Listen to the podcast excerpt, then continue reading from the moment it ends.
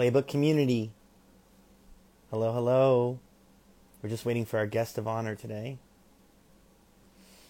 As you can see, I'm here. Oh, not that way. This way. You'll see some of the greats.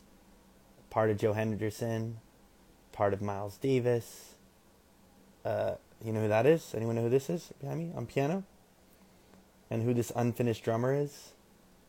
I'm in the mecca of where jazz started. This is, I'm in Los Angeles, California. Um, I want to wave at all these amazing folks that are joining us right now. This is the most exciting of all the shows we've ever done. We have the one and only Trista Ford, Tri State Sax, joining us. You know her as a host, but now she's about to join us in the virtual flesh. Trista,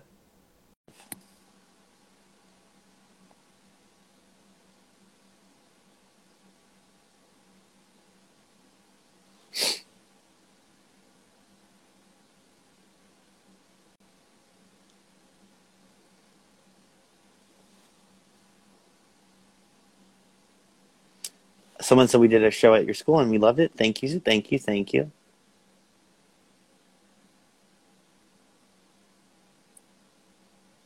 And now we're going live with Trista Ford. Accept. I'm clicking accept.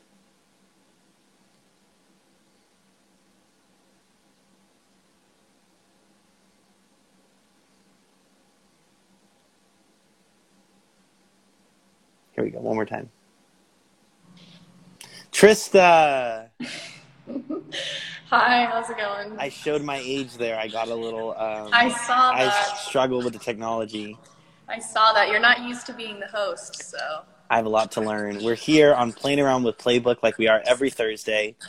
People are talking. The buzz, the bees are buzzing. A lot of people have been saying, when can Trista be on, not as a host, but as a guest? We want to get to know who Tri State Sax is. And so here at Playbook, we give the people what they want. Playing Around with Playbook, April 14th, 2022. Everyone, please welcome our guest of honor. This is Tri State Sax, the one and only Trista Ford. Hello. Hello Trista, I'm, everyone. I, for those that don't know her, which if you don't know her, you're out of your mind. She's the equivalent of not knowing this guy right here, Thelonious Monk, or this guy, Art Blakey. Trista Ford is a tenor saxophonist and woodwind doubler from Fairfield County, Connecticut. Okay. She's a sophomore at NYU, studying jazz performance in the studio of Timo Volbrick. Is that right? We'll go with I- that.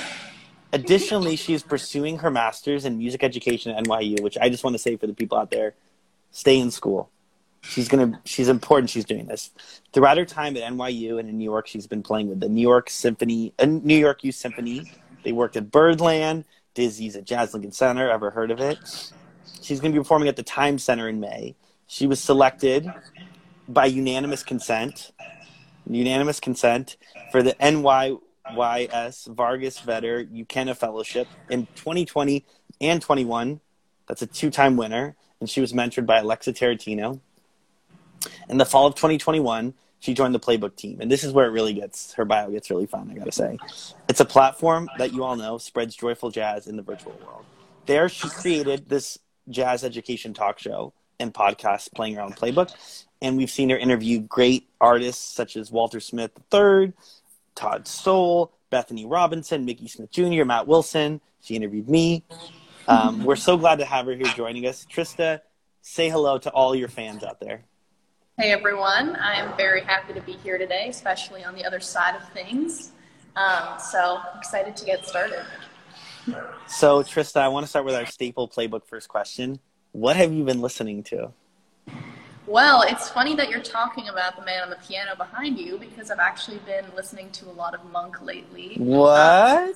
Solo Monk record. Um, specifically, I'm confessing that I love you. I've had that on repeat, but yeah, just going through that whole album basically. What about his music do you connect to? What about it makes you keep coming back to it?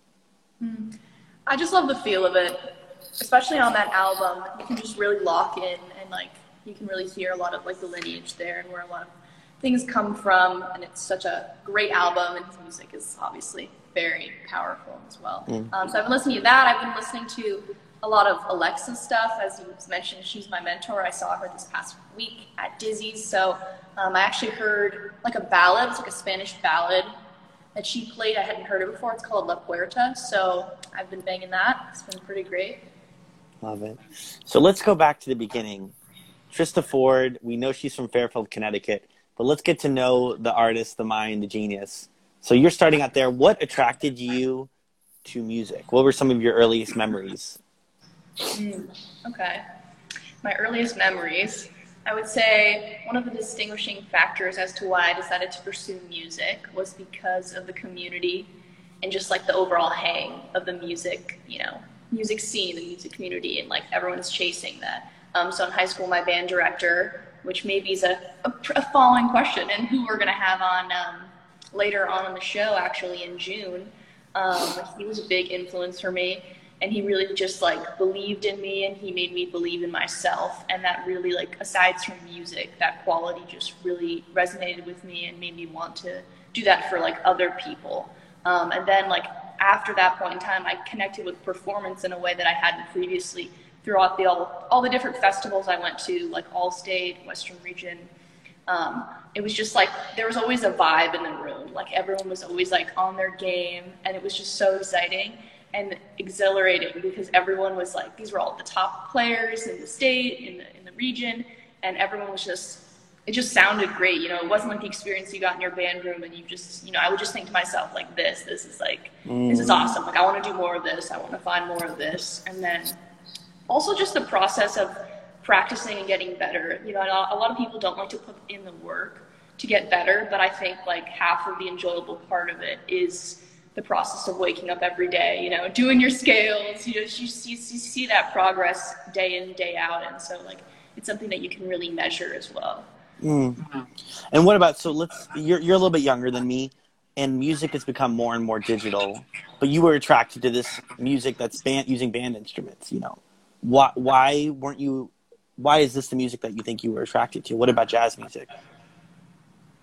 Hmm.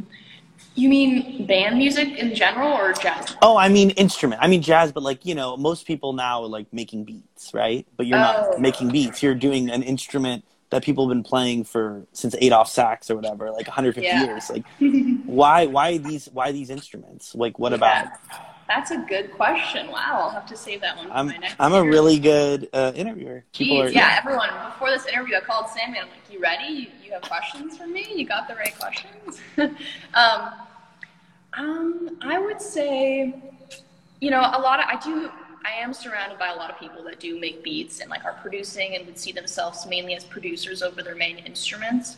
And that side definitely does appeal to me in some ways, but I think there's um, there's value in actually playing an instrument for sure. You know, like I used to not really think about the fact that when you go to a concert, it's actual live instrumentation, like behind like Beyonce or like actual singers. Like they're real instruments. It's not most of the time. It's not just from a recording. You know, um, despite you know the process of making beats. Um, but I think that there's something really you know original in being able to produce that yourself. Although it's a very mm. long, arduous journey and much harder than you know just pressing some keys oh, on the computer.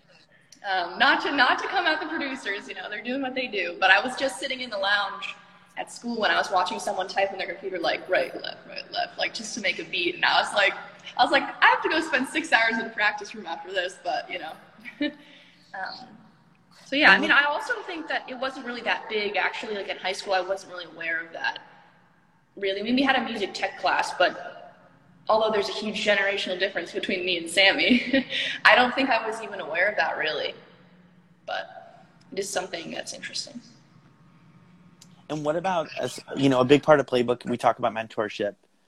Who do you think who made the biggest impact uh, for you as like far as being like, you know, I don't want to just be a player. I want to also be an educator. Like I Yeah.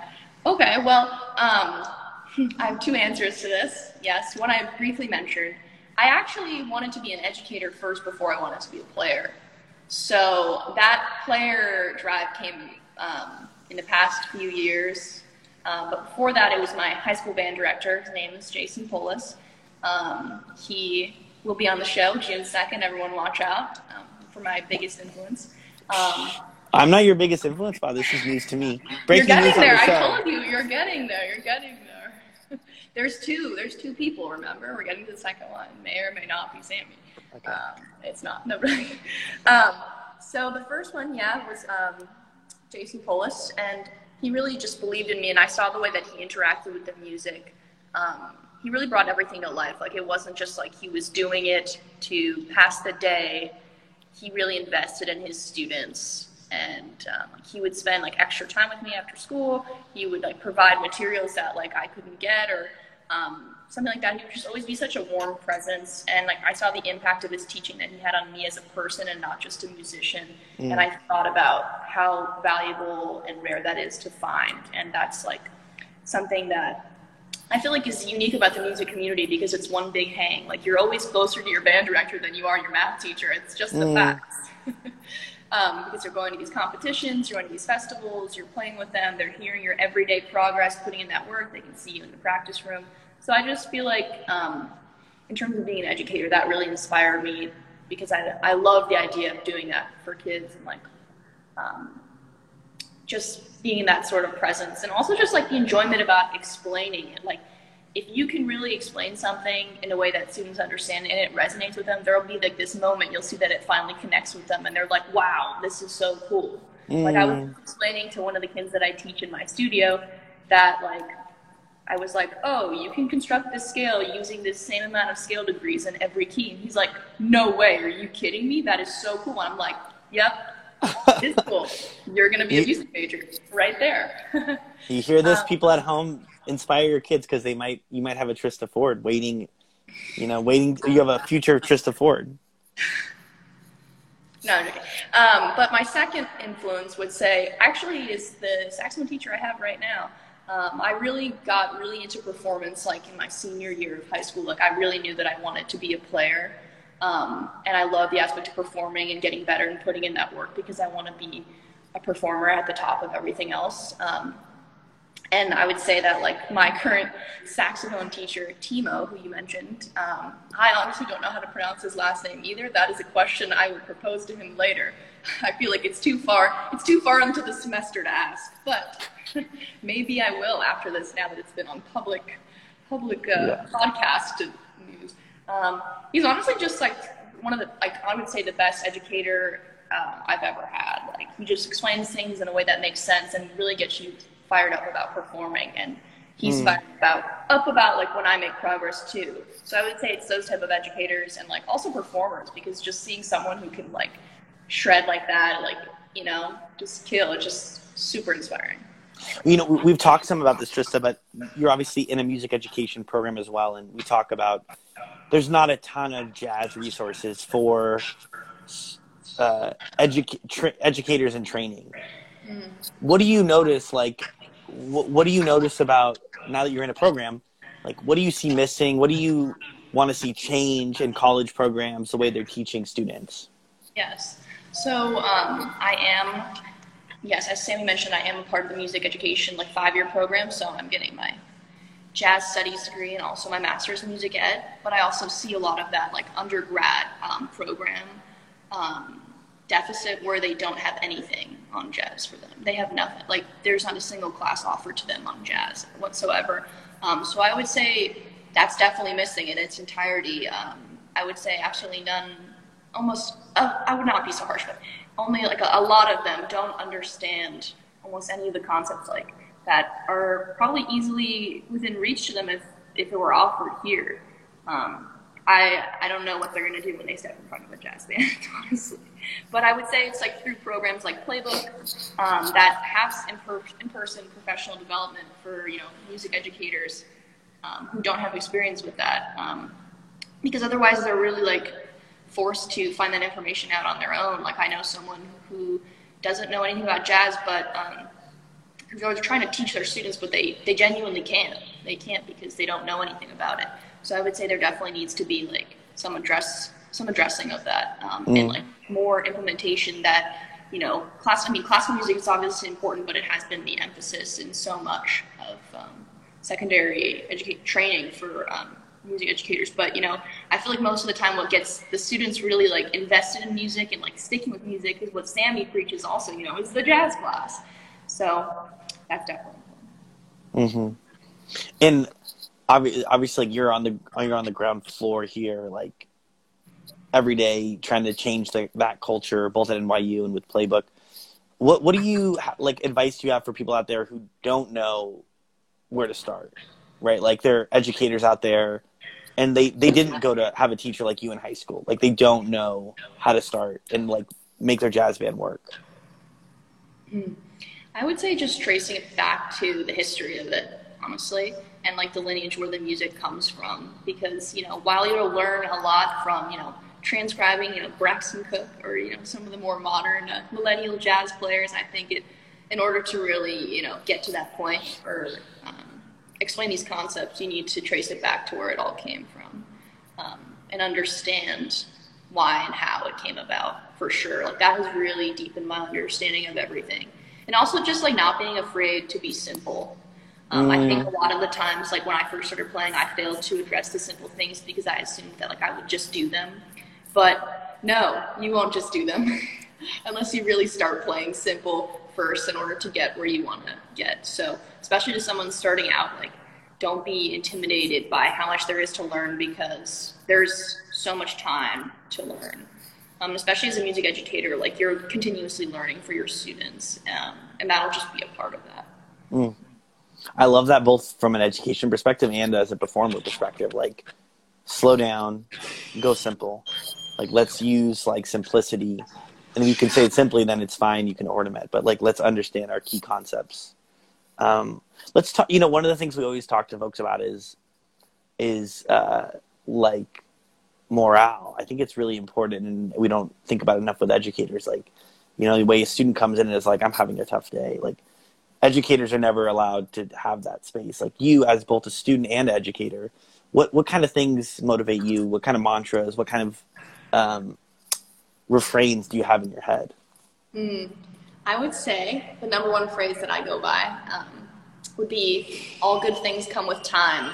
You know, I feel like if I just trust the process and continue investing every day, then um, the improvement will come. Um, I also think that my second influence, um, it would be seeing different performances. Can you hear me okay? Yeah. Sorry. I heard people yelling in the back. One second. Okay.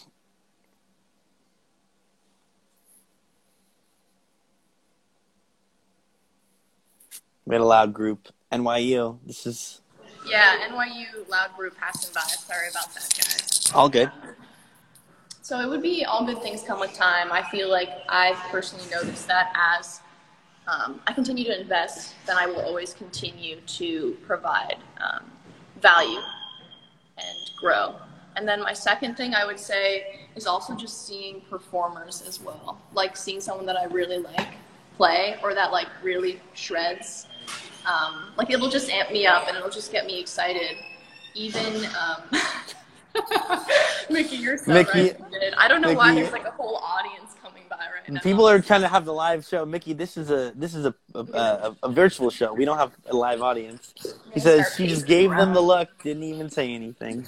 I, you know, I can't, I can't, not in the middle of my motivational speech, I can't bring someone down and like stop walking in the hallway. Okay.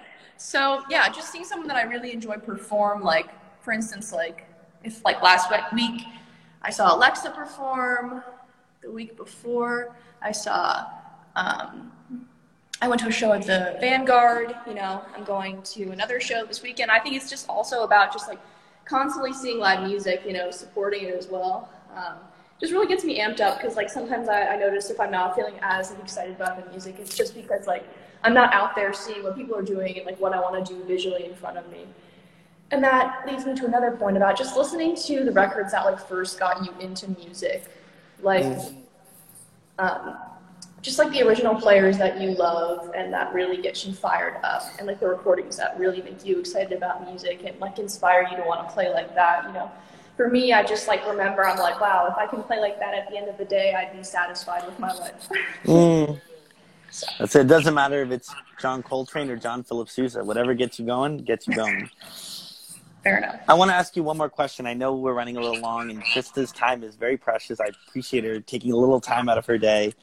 Trista, you know, you we I want to say when we brought up, uh, we posted a job posting for Playbook, um, and people applied from all over, and there was one person who was distinct, leaps and bounds, showed a level of seriousness and intelligence. Uh, a thoughtfulness, like a critical thinking. I was just so impressed with what Trista, her application, everything she did, and having her around has been amazing.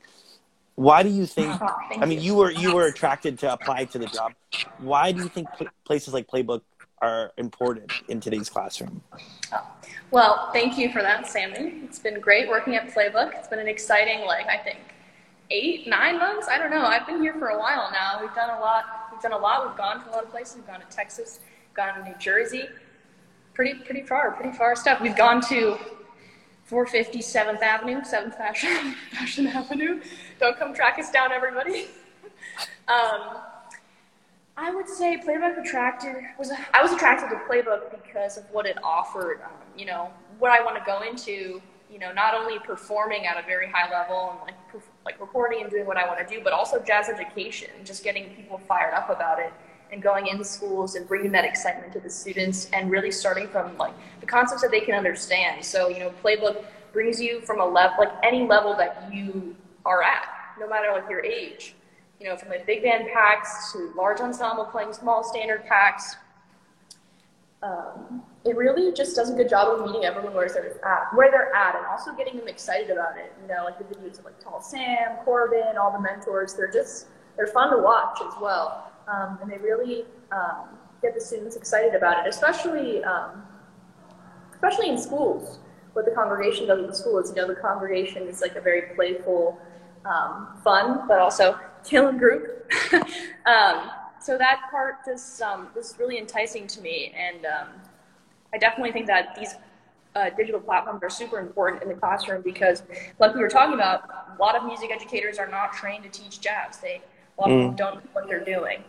Um, so I think that this will be a, an amazing resource for people um, once they graduate in the classroom or even now when we continue to go to schools. So overall, Playbook is a pretty great resource.